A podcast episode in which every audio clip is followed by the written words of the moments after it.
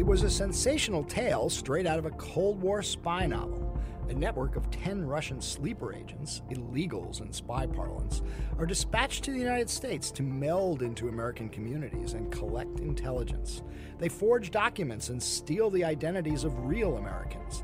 Their mission, according to a message intercepted by the FBI, was to search and develop ties in policymaking circles in the U.S. That spy tale has some powerful echoes in Justice Department Special Counsel Robert Mueller's recent indictment of 13 Russian trolls, some of whom traveled to the U.S. using phony aliases as part of a scheme to penetrate and influence the American political system during the run up to the 2016 election.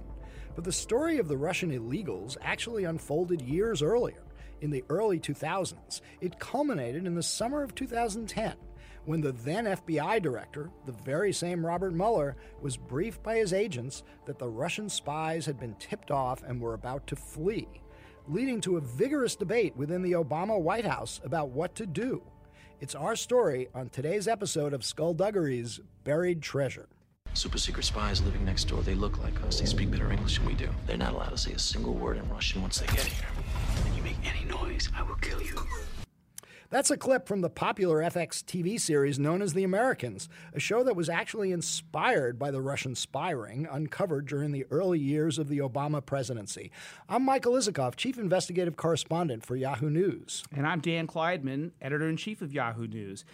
And Mike, there are uh, kind of extraordinary echoes and parallels to, to, to Mueller uh, and also to this great drama, The Americans. And I really love uh, when uh, you're you're watching something on TV or these days streaming something on your iPad um, that really engages you and, and, and you know kind of captures your imagination, and you realize this is actually really grounded in reality. This happened. I mean, obviously, you know, Yeah. there are differences, but um, but the you know the the, the kernel of, of truth is there, and it's just it's fascinating. Yeah, It is, and and look, this was a Russian spying um, in the United States for years, and you know I remember when the story first broke, it seemed a little bizarre. Um, this was uh, uh, the Cold War had been over for years. This was a period of an era of good feelings between the U.S. and Russia. The uh, Obama administration had initiated its reset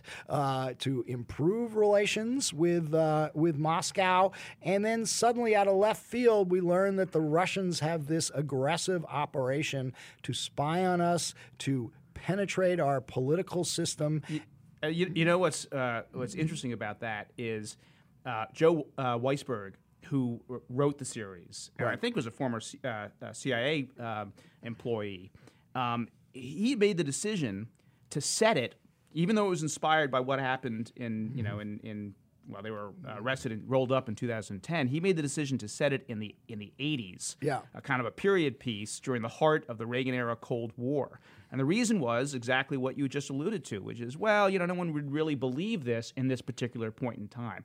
Little did he know what was going on in Russia and with Putin and with the relationship uh, and the extent to which that series began to resonate because of um, uh, real events. Right, and and just to sort of recap what the what what, what the modus operandi of the uh, of the illegals were, um, you know, they they're dispatched here uh, under phony identities. Their mission is to blend into American society, uh, become good neighbors in suburbs, raise families, send their children to local schools. They settle in the Boston area, New Jersey, Washington D.C., get regular jobs, and basically to sort of burrow in and um, develop relationships with people who matter. One of those um, who uh, they targeted um, was a guy named Alan Patricof, a leading. We've actually covered him for years on campaign finance issues, right? Exactly. A major Democratic fundraiser, very close to the Clintons, Bill and Hillary Clinton. And one of the illegals becomes the tax advisor to Alan Patricof. And that was something that uh, alarmed the FBI. The FBI had gotten onto this, they had been tipped off years earlier by a defector. This is not a very well known story, but a, uh, a top Russian intelligence uh, official in the early 2000s defects to the United States and tips off uh, the FBI to the existence of this spy ring. Um, and so the Bureau was watching them patiently, uh, getting uh, FISA warrants uh, to monitor their communications. They know what they're up to. And then suddenly, in the summer of 2010, they uh, get alarmed because it looks like the uh, illegals are on to the fact that the FBI knows about them, and the FBI is worried they're about to flee. And that leads to this debate within the Obama White House, which, by the way, uh, I cover. Uh, let, uh, let, me let me actually do this for you, oh, just to preserve your dignity here, Mike. yeah. So Isikoff yeah. and his friend David Corn um, from Mother Jones have a terrific book coming out. Next week, next week, right? Yeah. Uh, called Russian Roulette on the whole Russia investigation.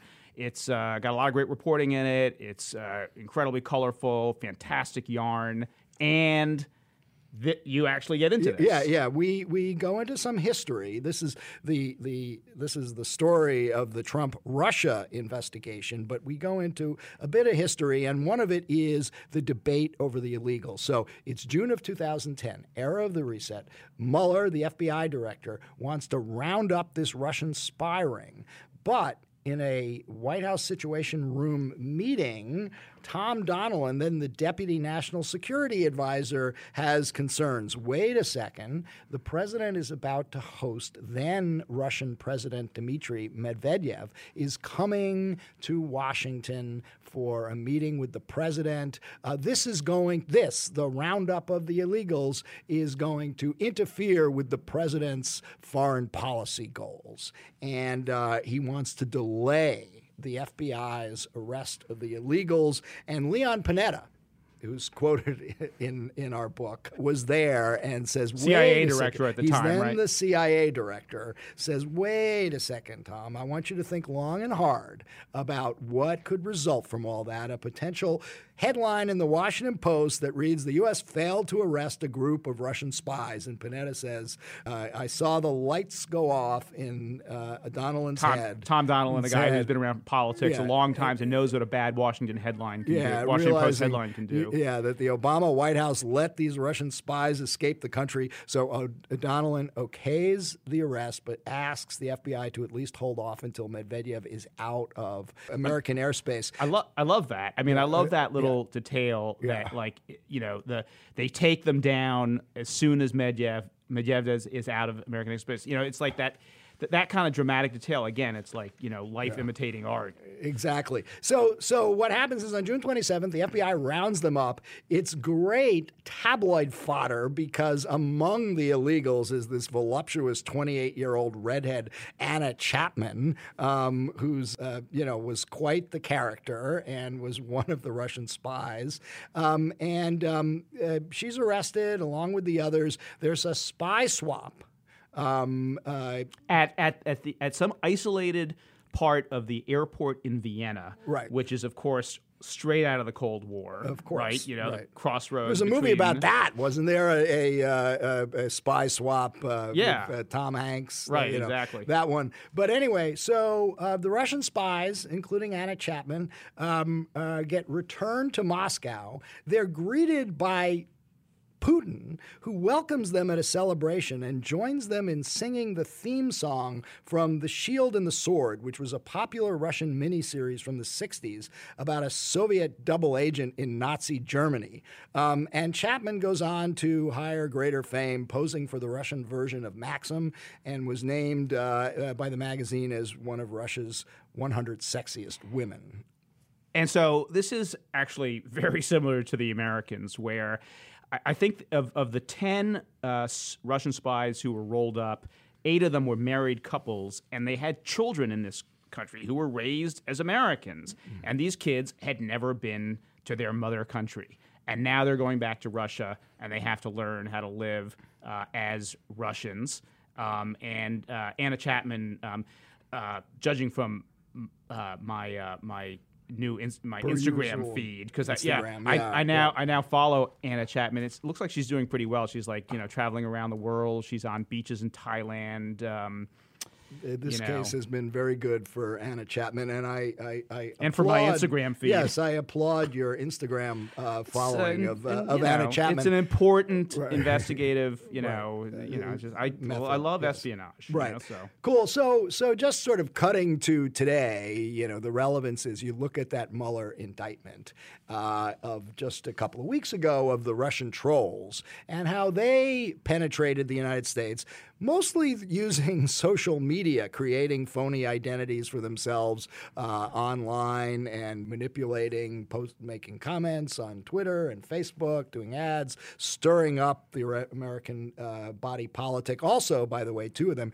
did travel to the United States under Right. false cover, um, so reminiscent of the uh, uh, of the illegals and collected intelligence about uh, the American um, election uh, coming up. But um, in my book, you know, I took a step back uh, at, at, uh, about what the takeaway from the story of the illegals was, because at the time people said, "Look, yeah, it was a spy network, but it was never clear how much uh, intelligence they got." in fact, they were never actually charged with espionage. They were right? never charged with espionage. It's not clear they ever had access to classified documents. But what really struck a lot of veteran U.S. counterintelligence officers was just uh, how long this spy network had been operating and the commitment and resources the Russians had developed and put into it, even during a time of improved U.S. Russian relations. Right. Um, and so the determination of Russia's spy service to infiltrate American political and government circles, they concluded, had not weighed, had not waned. Um, the level of investment the Russians had made uh, demonstrated just how commitment they, uh, committed they were. And inside Russia House, which is the CIA's uh, name for its Russian operations division, senior officers, many of them still hard bitten Cold Warriors, saw it as a sign that Russia remained a committed adversary. I quote one of them in the book. Um, we quote one, uh, one of them in the book saying, They never stopped fucking with us, but that was not something they, he meant the people in the White House, wanted to hear about downtown. Yeah, and the last thing I will say is you never know who's living next door. That nice American family with that little girl who's got a lemon lemonade stand, which in one of these cases in Mont- Montclair, New York, I think their their uh, covered names was the Murphys. Their their little girl had a lemonade stand. You never know if those people are Russian spies or not. Thanks for listening to this week's Buried Treasure. We'll be back on Friday with a full episode of Skullduggery. In the meantime, don't forget to subscribe on Apple Podcasts or wherever you listen to your podcasts. And also tell us what you think about Skullduggery. Leave us a review. See you on Friday.